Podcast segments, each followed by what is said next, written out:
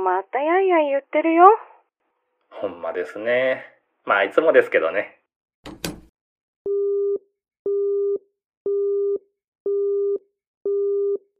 せーの。やいやいラジオ。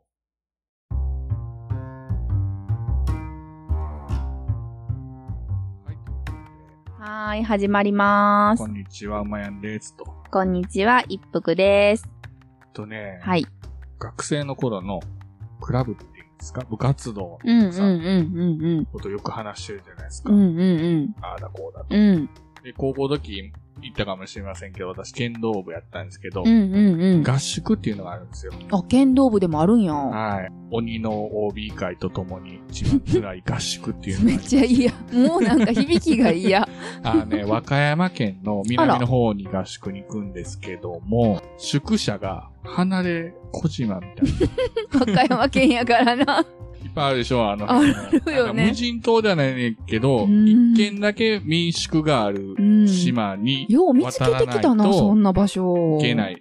で、そこは宿舎で、うん。で、合宿を行う剣道場というか、ああ、町の体育館みたいなこと。そうそうそうそうそこを借りてうんうんうんうん高校がね、3つぐらい合同でうちと、あとあら2つと。へえ、なんかでもいいね。青春っぽいシうんシチュエーションじゃうないんまあ、でもね、うん。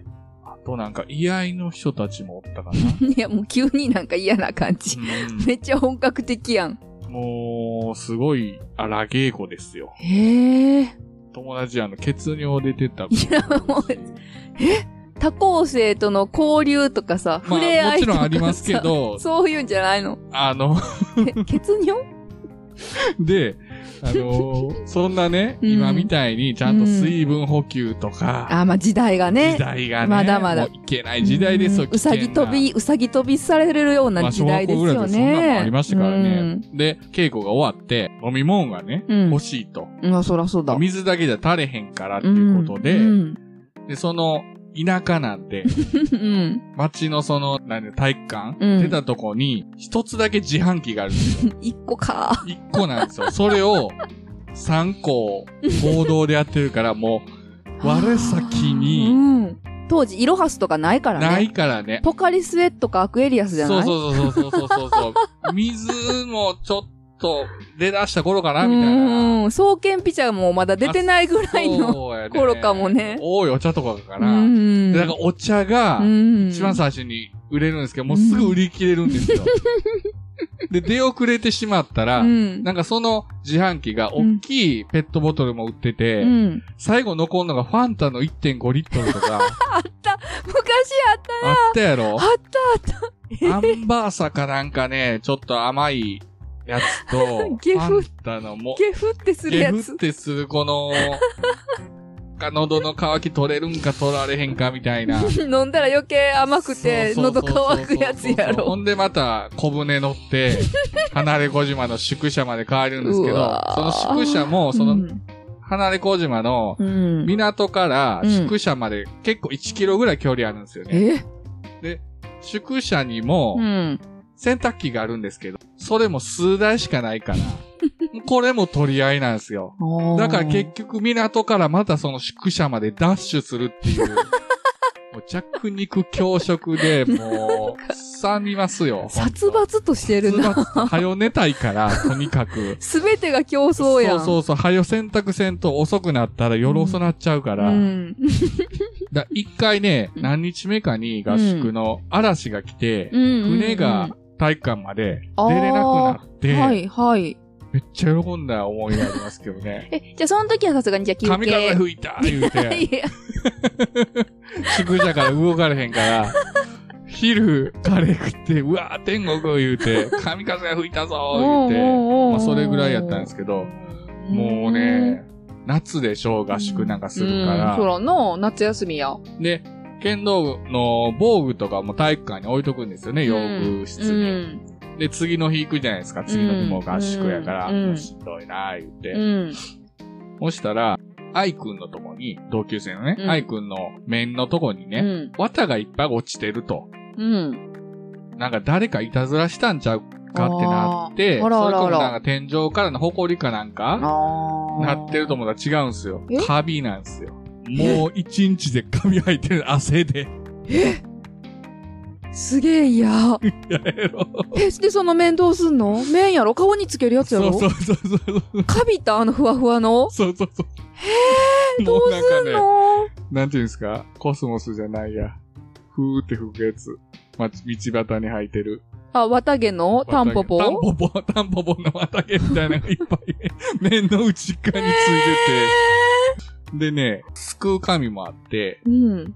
その剣道具専用の、なんていうんですかね、匂い消しみたいな。消臭のリセッシュみたいがあなって、。今で言うリセッシュみたいな。名名前忘れたけど、スプレーの。うんまあ、うんそれ振ってやってましたけどね。ゾワーっとしましたえけど。えー、それはだいぶ嫌やなはいはいはい。かわいそう。何が楽しかった んいやいや、え剣道部の 何が楽しいって。まあでも、あの頃ほんまに体力が有り余ってたんでしょううね。ん。公立の高校でう、ん。弁当持っていくんですよ。弁当持って行っうて、んでももう、昼休みまで待てないわけです。ああ、やっぱり育ちもう二限目盛ぐらり。い終わったぐらいもう弁当をもう食うん ですよ。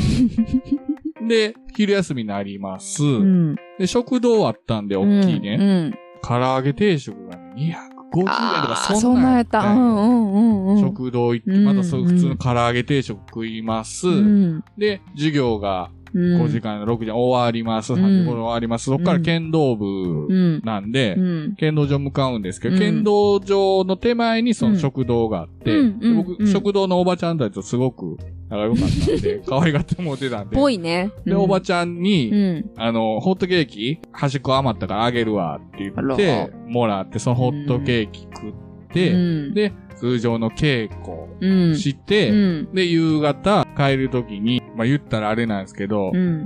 近くに串カツ屋とかそういう飲み屋がいっぱいあるとこやっあてあ、まあ、大阪はね。大阪やったんで、ううう大阪はもちろん飲みません。大阪はもちろん飲まないんですけど、串カツだけちょっ と、何本か食ってこうか、言って友達と。うんで。おっさんやな。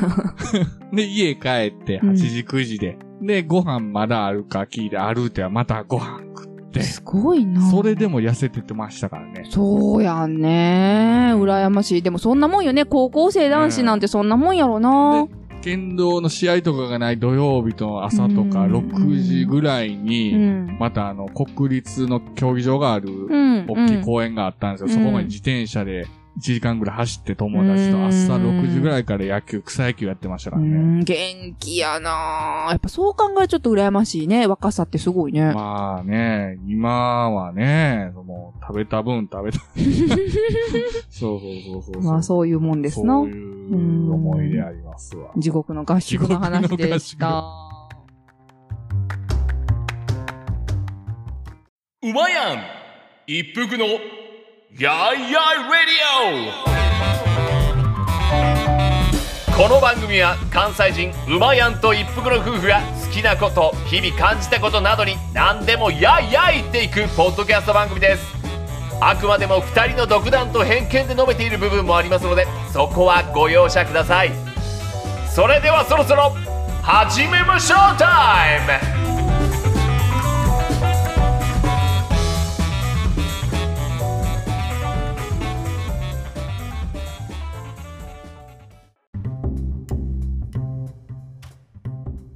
今日はね、何を話そうかと思ったんですけど、うん。我々本好きじゃないですか。 まあ好きな方よね。まあまあまあ好きだと思う。そんなめちゃくちゃ読まないですけど、好きな方だと思うんですけども、うん。まあ、その本を読むきっかけっていうか、あー一番最初こうね、自分の記憶を辿っていくと、うん大体子供と本との出会いって絵本ですよね。ああ、まあそうかもね。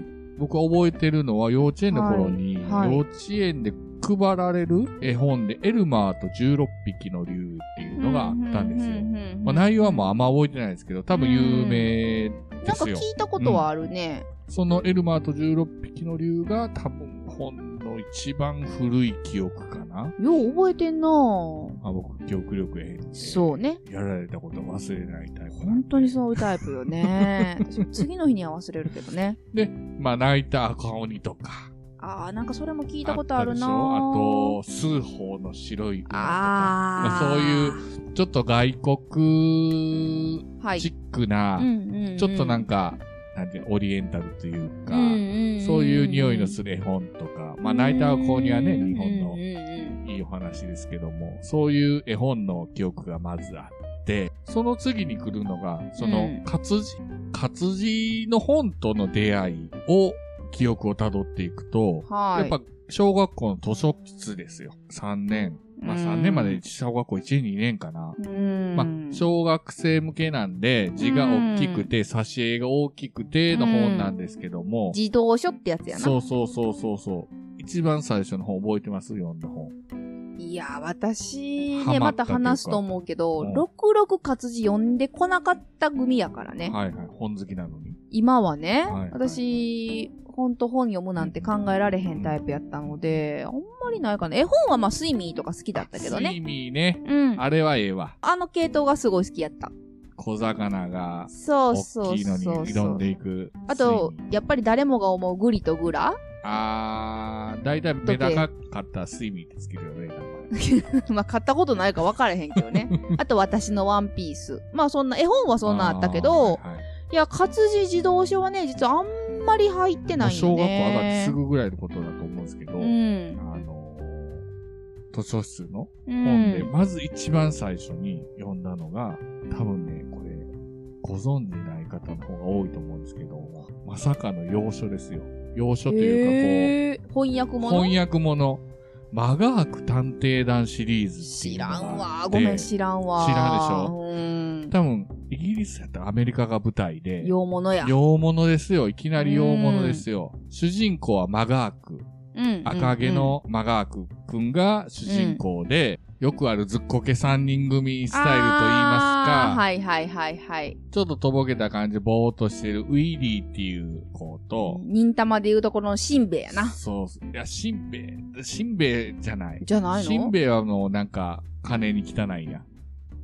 あ、そうそうそう、しんべヱは、 そうや、ぼーっとしてる子や。そうやろうん。ぽっちきゃりり。丸と間違った。ああ、ぽっちゃりしたしんべヱくんやろそううん。まあ、ウィリーは細いんだけど、あうと、ん記録の上位っていう、まあ、博士タイプの子、メガネくん。ああ、ほらほらほら、うん出た出た。のその3人を中心に日常で起こる謎を推理していくうん、うん、うん、うん。シリズ。ーズなんやけど。ああ、いい、可愛らしい感じやね。そうそうそう殺人事件とかじゃないんやな。そうそうそうそうう。ん、どこ、どこの家に何者かが入っうん。て、うん。何かが盗まれた、うん。まあ結局は猫が盗んでた、みたいな、うんそういうあー可愛感らしじいのねう、ん感じの。うん。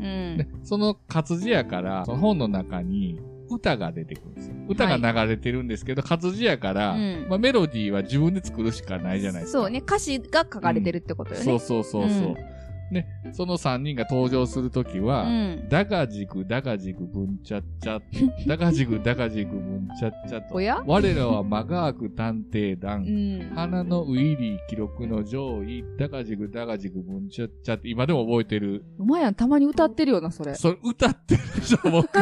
歌ってるだがじくだがじく言うてるで、お前やん、たまに。怖っだから小学生以来もう30年。いまだに、ちょいまだに歌ってるけど。だから僕、こう、没入するじゃないですか。まあそうい没う入物タイプ事に没入タイプでしょだからは無意識に今のようにね、うんダガジグ、ダガジグ、ブンチャッチャーい。言っっててん歌ねっ。てて、家でも作業中とか生に言ってるもん。親に大丈夫かこいつと。 そうやろなあんた頭大丈夫か何歌ってんのいつもみたいな感じに言われてたんですけど。 えみたいな。かわいそう。まあ、それがまあ活字との出会いですね。まあ、あ没入。感で言うと、僕ね、何個かエピソードあるんですけど、最近、ニューノーマル退屈日記ああ、足湯さんのだ。足湯さん。はーい。足湯さんが、うんもう子供の頃、まあまあうんこじらせては って、言うたな、今。あのー、何でしたよ、何のエピソードだったっけ大丈夫なあんの決めつけてこじらせてたって。丸太を半分に切った上で、なんかやってたみたいな。うん。私も似たようなエピソードがありまして、中心蔵ってあるじゃないですか。あの、四十有名な。七うんうん。年末赤に出穂てくる浪やつ士でしょうん。がね、うん。四十七の赤穂浪士がうん、キラテに討ち入りっていう、うんまあ有名な。昔はもっと今よりも、年末になると赤穂浪士が、12月になると、うん。いろんなな放送局で放送されてたんうで一、色よね。で、子供の頃、初めて見て、なんか、血湧き肉踊ったんでしょうね。私の中で。ハマったんですよ。で、その中で、いざ、このキラ亭に討ち入るときに、大石倉之助率いる四十七士が、表の門のとこで、キラ亭に侵入するんですけど、表と裏の門から。うん。その時にね、太鼓鳴らすんですよ。あー、見たことある気がする。それが山賀流の神太鼓って言って、うんどんどんどんどんって、どん、どん、どんどんどんどんって鳴らすんですようね。ん。で、それを聞いた、キラ亭にいる清水一学とか、うん、そういう強敵の武士がう、ん。その太鼓の音を聞いて、うんあ、これ山川流の神太鼓って、いよいよアコロがやってきたみたいなんで気づくんですよ。ピンときちゃうんや。ピンときちゃうんですよ。うんまあ、その山川流の神太鼓がすごく印象に残っててかっこいいと思ったんです よね。小学校低学年の私は。もう次の日早速、ん学校のあの、体育倉庫に太鼓が運動会とうんか、あるある。組体更新の操、組体操とか使うじゃないですか。うんドンみたいな。な。やるやる。あの小さい太鼓を持ち出して、平均台みたいな、まるで半分切った平均台、あ、シュウさんが言ってた、その上に乗ってう、ん。山賀流の神太鼓を鳴らすっていうのをやって恥ずかてし、まあ、当然友達は何してんねんってそうやろ。みんな知らんわけやろ、うんお前らだけやろ、流行ってんの。マイブームやから、そこは。うで、山賀流の神太鼓やって言って、はぁって言われるっていう。私、あんなエピソードも好きやな、ごめんうな、んそういうアホくさいエピソードでさ、うん。あの、前にも話したけど、発見伝かな、あー、里見発見伝ね。はい。映画のね、角川映画の、えー、薬師丸ひろ子と、うんえー、真田広之主演の里見八犬伝。ファンタジー色が強うんい里見八犬伝ね。あれにハマったんやんな。うん少年、馬やん。馬やんが少年入っが。はまって、うん。まあ、その中で、あの、八犬伝って、うん八つの玉が出てくるんですよ。光る玉を。それが八犬種の証なんですけども、ん、まあ、それがかっこいい と。その光る、どのぐらいの玉かな。ピン球よりも小さい握れるもんね。握れるからギュッと握れる小さい玉。欲しいと。もうまあそんなんは存在しないっていうのは、いくら馬やんでも知ってる と。ファンタジーの世界。なんとか自作というか、 なんとかならんかと。模造品をう。ん、模造品を作れないか。ラーメンマンっていうね、うん筋肉マンの中に出てくる超人があー、超人102芸っていう巻物の中に、その、ラーメンマンの必殺技がそれぞれ書かれてるんですよ。へーそれも自作しようと して、まあ巻物なんか作れないから、トイレットペーパーの芯を、半紙を切って、長い貼り付けていって、こう巻物みたいにして書いていくっていうのをね、作ったん作って初めて聞いた、そのエピソード。まあ、102芸って言いながら、102芸もないので、10個ぐらい書いたらもう終わるんですけど、いや、でも10個書いたらなかなかのもんやで。わざわざ毛筆で。へーまあまあ豆よな。そう発見伝はどうしたんやったっけで、発見伝は、夜店のね、うん縁日の夜店にスーパーボールすくいっていうのがあって、あったあった。まあ、あれ僕プロ級にうまかったん で、10個を取ったら、すくったら、この、おっきめの大スーきパめーのスボール。ーパーボールがくれるとかあるんですよ。でうん50個ぐらいすくったら、うん金色のね、スーパーボールがもらえるのうで、ん50個頑張ってすくって、で家帰って、で、その発見誌うんの玉にそれぞれの1文字が、あれえー、審議、ー、儒教のそうなそんうかそうやそうな。そうそうそう。重要な守人らなとかうん義とかそそうそうそうそうういうのが書いてあんねんね。一文字をな、その一文字を書いうて、ん。マジックで。で、机の引き出しの中に入れといて、時々出して、見るっ ていう。その俺は、俺は発見士の、すくった金色 の、あの、発交見士の換一して人もらやかったやら、つなで。りきりやから。 あ とね、没入するな映画の井上久志原作で、ドン松五郎の生活っていう映画があったんですよ。ほうほでう。主人公は犬なんですけど、雑種うん、の。うん、う人間の言葉が理解できるっていう。ん。あまああ。まあまあ言うたらよくある。我が輩は猫である的な感じやな。そうそうそうそう人間の世界を言葉を介して、こう、そう。そう見てるわけやね。西村智美のデビュー作かなんかそんなんやったけど、へえ。でその中に主人公はドン松五郎なんですよ。犬。うん。 うんで。それにまあ映画館に行って子供の頃うん連れてきてもらって、ん見て感動して犬買うっていうことになった時に、もう名前はドンや と。どうしてもドンやと。そうそうなるよね。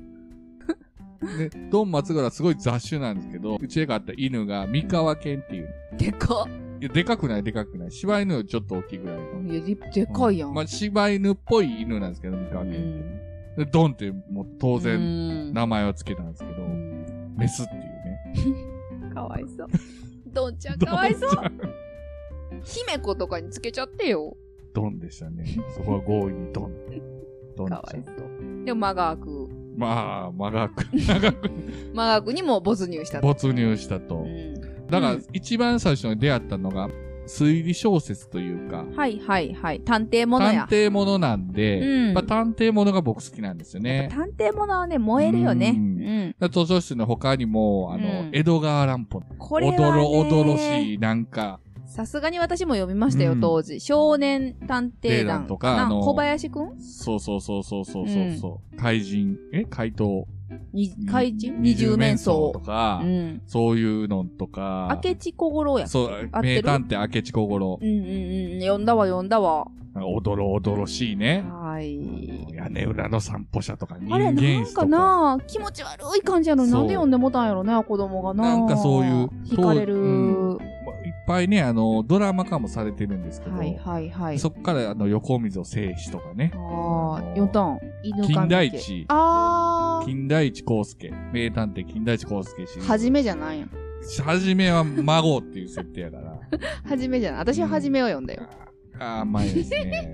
じゃない、元祖の方うんで。うんうん。で、まあ、江戸川乱歩と金田一耕介の横溝正史はまた別の機会にこう、お大きく取ってやろうかなと思ってますけども、ああ、それは読み込んでるね。まあ、金田一耕介シリーズで、もうよくドラマ化されてたんですね。映画化とか。ね、古谷一行とか。はい。テレビシリーズは古谷一行やったかな一坂浩二とかう。んうんうん。もう、タイトルが、もうなんか、おどろおどろしい、極門島とか。ああ、そういうイメージあるよね。一番僕、いろんなジャンルのうん映画も含めたうん。タイトルで、ん一番こう、グッとくるっていうか、うんもう、ピーンってきたんが、悪魔が来たりて笛を吹くっていうタイトルなんですけ ど、横溝選手のね、うんうん探偵シリーズ、近代構成シリーズ。悪魔が来たりて笛を吹くっていう、なんかこう、わかりますかね僕の中でバチーンとこう、 こう、この、なんていう言葉、リズムとか、うんセンスとか、まあ、まあ上手よな。うん悪魔が来たり手ぐらいはまあ、もしかしたら浮かぶかもしれないですけど、うんそっから笛を吹くって、うんもうね来るかな、私の中ではハーメルンの笛吹き男の絵しか出てけえへんねんけどね。あーまあちょっとポップでいいよね。うんまあハーメルンの笛吹き男もタイトルとしては、まあいいけど、うん。まあまあまあまあまあ、想像できるかなっていう範囲なんです けど、悪魔が来たりて笛を吹くっていうタイトル。まあバチーンときたんやね。うん悪魔の手間竜太っていうタイトルもあるんですけど、まあまあ、これはまあ普通じゃなあいですか。まあまあね。あそう比べられると確かにね。そう比べると、うまいこと言うね。上を吹くっていう。ちゅうタイトルやと子供ながらに思 って、子供ながらにそういう探偵ものいっぱい読んでたんですよ。はい。で大人だって、そういう探偵もの、探偵ものというか推理小説といううんうんか、うん。そういう小説でハマったというか、それはまあ一服先生に紹介してもらああ、っちょこちょこ言うてるやつやた、伊。坂幸太郎ですよ。はい。まあ、これはね、一服先生プレゼンシリーズの中でも、1位、2位を争うう前ん。にとってハマった。まうん。もはや私よりも今ちょっと愛読してるもんね。あ一番最初読んでほしいっていうのが、私も一番最初読んだのが、アヒルとカモのコインロッカー。もう、わがまま言うけど、ぜひこれから読んでほしい。うーん。まあ、この意味のわからないタイトル。うん。でも、馬やんもそれから読んで分かったやろうん。これから読むべきやっていうのは分かるやろ。で、あとは一服さんが好きな、えーと、何でしたっけいっぱいあるからな。あの、あれあれ、砂漠じゃない。チルドレンそうそうそう。あ、もう、チルドレンあ、まあまあ、この辺はまたゆくゆくね、やっぱちゃんと、いやいやちゃんと取り上げようそよ。れを言うそれを言うてください。言っていいのうんチルドレン、ど、まあ、軽く軽く。えーと、チルドレンは、いわゆる、なんか非行少年とかを扱う、え、えー家庭裁判所の職員なんですけど、うん非行少年とかと、まあ、うん言うたらコンタクト取って話を聞く。うんうん。だからその、処罰、刑事罰とかじゃないんやけど、ちゃんと公正に向けて少年たちと話し合う、そういうお仕事をしてる男性を取り上げた作品なんやね。そう、主人公の名前何やったっけといてよ、言うといてよ。陣内さん。いや、これがさ、めちゃめちゃかっこいいんよね、陣内さんが。その子供に対する、えー、陣内さんがまあ言えば主人公やねんけど、視点は陣内さんの後輩の視点で描かれていくんでそすうやよな。そのまあ、物陣語が。内は、まあ、突拍子のない人物なんやな。はい。で、ヒーローは陣内さんなんですけど、その様子を陣内さんの後輩の目線で語られて、カモイやった。カモイコン。ほんで、この陣内さんっていうのは、まあ、いわゆる変人みたいな形でそ語うられるんですけど、まあむちゃくちゃな論理なんですけど、最後にはなんか、腑に落ちるっていうか、そう、だから、鴨井くんの目から見たら、陣内さん何やってんのえ、意味分かれへんどういうことなんみたいなうんお話がどんんどんどんどん続いていくんやけど、最後の最後で、その、どういうことなんと思ってた伏線が全部回収されて、うん。ピターッとその非行少年の心の内と、ピタッとはまって物語がスカッと終わるんですよ。あとね、福さんおすすめでは砂漠ですよ。砂漠がねまあこれはねなかなか辛い話でもあるんですけどもいやー涙なくしては語れないですよ。あと、あのね、砂漠のね、私、うんあれがやっぱりね、すごい心に残ってる。ピンフを作るんですよ。ピンフを作るんですよ。なん、ピンク。ピンフ。もう僕らはただただ永遠にピンフを作っていくんやって、あの西村くんのあのセリ平フ和ね。。平和。え和これピンフって麻雀用語やね。麻雀用語。覚えてるその、ちょっと私もうろ覚えなんで、うん微妙に若干ニュアンス違ってたら申し訳ないけど、うんまあ人そをんな詳しく言わんでいいよ。人がね、いろんな物事に対して結局、無力じゃないですか。うん。無力やけれども僕たちはただただ永遠にピンフを築いていくしかないんやみたいな、あのね、なんていうかね、いじらしいね。まあいろんなあの映画化もされてるんでね、はいあの、重力ピエロとか、ゴールデンスランバーとか、死神の制度とかね、いろいろあるのですが、私はもうこの3作があればもう満足です。そうですね。はい。まずはこの3作品を、もし読んだことがない人がいるならばう、んまあアヒルとカモの恋のカから読んでいただきたいかな。そうやね伊そ坂っ幸太から郎の読作ん品は。で、映画化を本当にね、いろいろされてるよ、うんチルドレンも確かされてるんうやんされてけるあどの、大森直で。ね、確か。いやでもぜひね、あの伏線の回収の仕方はね、伊坂幸太郎やっぱりね、文章で読んでこそっていうところがあるので、これも、紅の豚じゃないけど、うんかっこいい大人とはどういうことかっていうのが、チルドレンのテーマやと思いますから、ぜひ。あと、まあ、僕いろいろ、ね、歴史小説も読みますけど、まあはい今日はまあ、探偵小説というか、はそういいう。推理小説はい。との出会いを話したいと思うのそれで、は私も言っとかなくまちゃ。だ、横溝正史、うん。江戸川乱歩は大きすぎるので、うんまだ別の回で、うんまあゆくゆくねそうそうそうそうそう。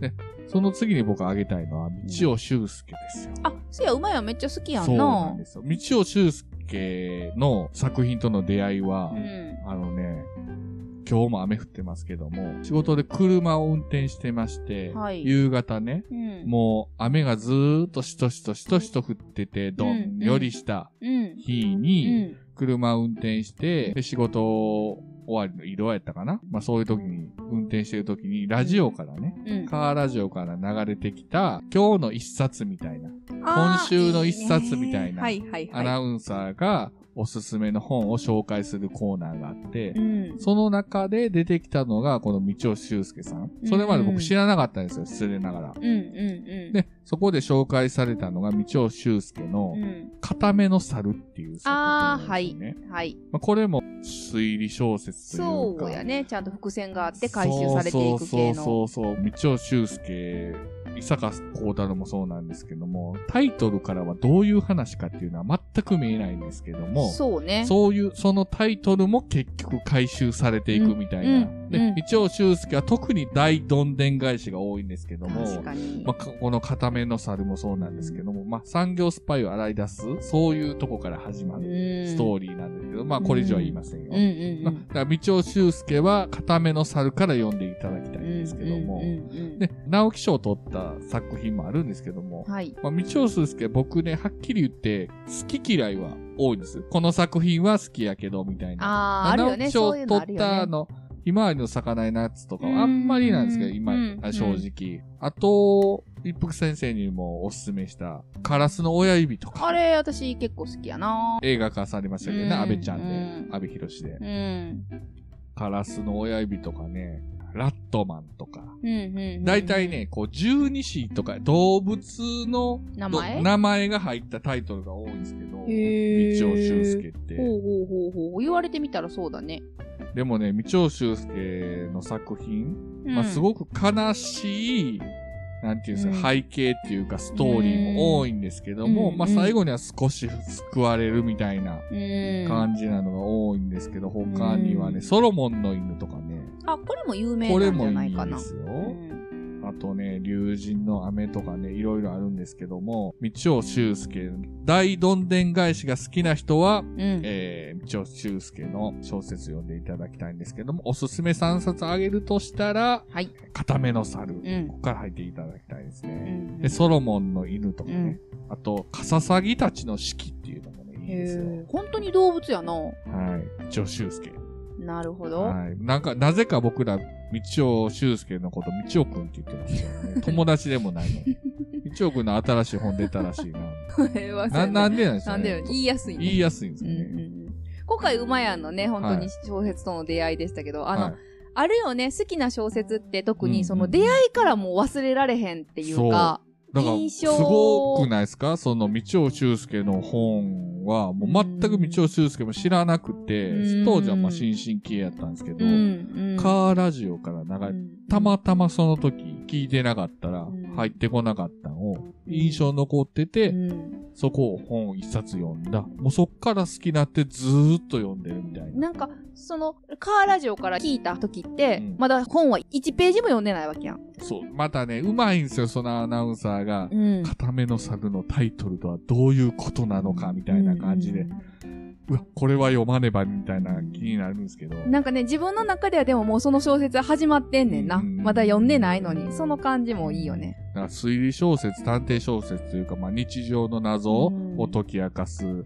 関連の本っていうのはよく読みましたけど、まあ、僕らは学生時代は京都で過ごしたので、まうあ、ん京都っての地名が入ってる、うん例えば丸太町なんとかなんとかあー殺人事件とか、文庫本でポンって本屋に置かれてたら、また買ってしまう時期がありましたよね。なるほどあね。の、パレーランとか。ね。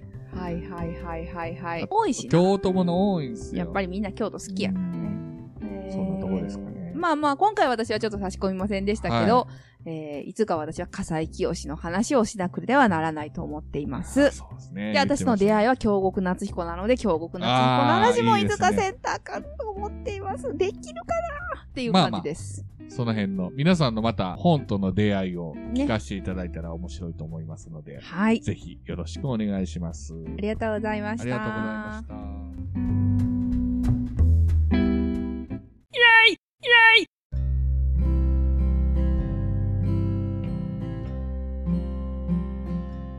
はい。ここでお知らせです。はいはい。いよいよ、うん。ノートを始めました。おー。いやー、やるやる詐欺になりかけてたけどね。おう一応、動かすことにしました。おうで、私が書いてます。馬やんじゃなくて私が一応書いてて、はい。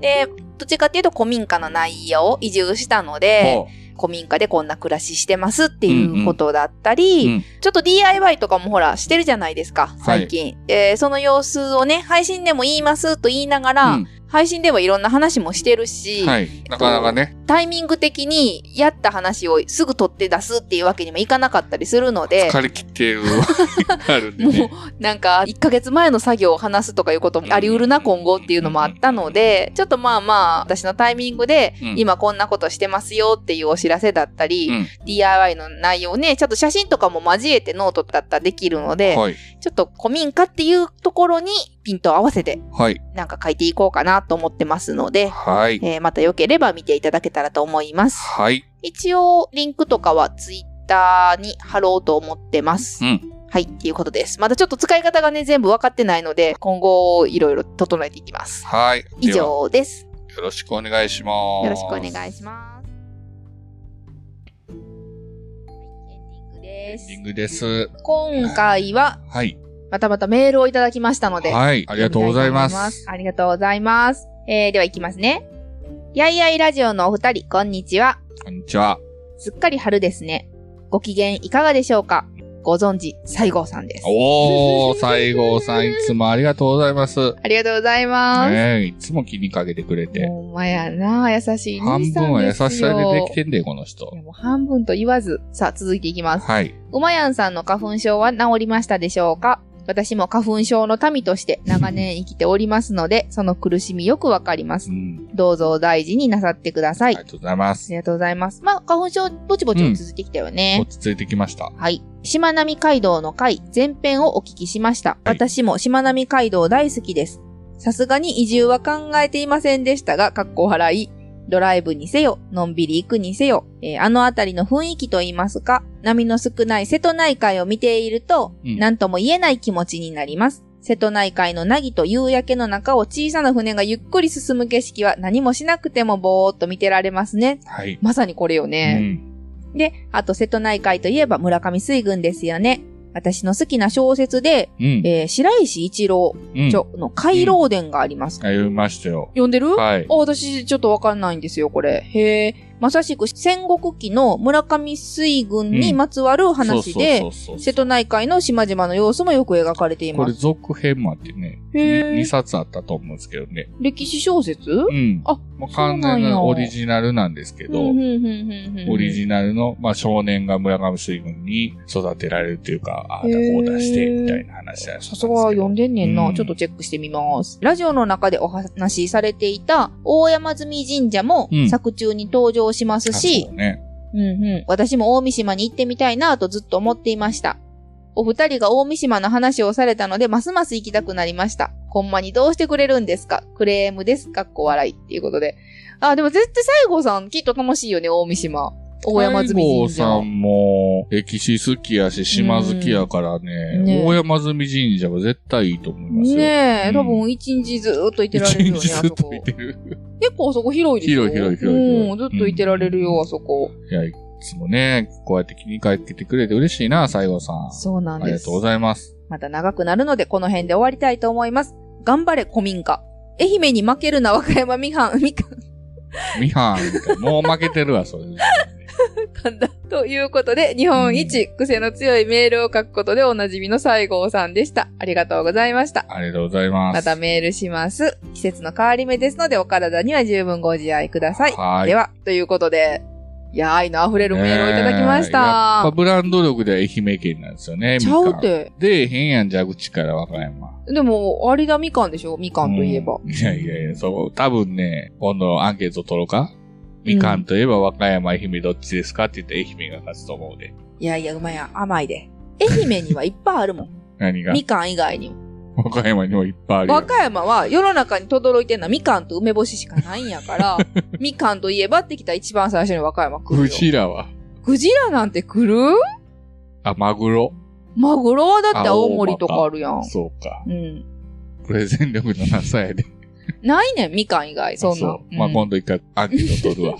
ということで、やいやいラジオではお便りを募集しています。メールアドレスは、やいやいラジオアットマーク Gmail.com。はいツイッターの方は、ハッシュタグをつけて、カタカナでやいラジとつぶやいてください。ではまたお会いしましょう。ありがとうございましさようならた。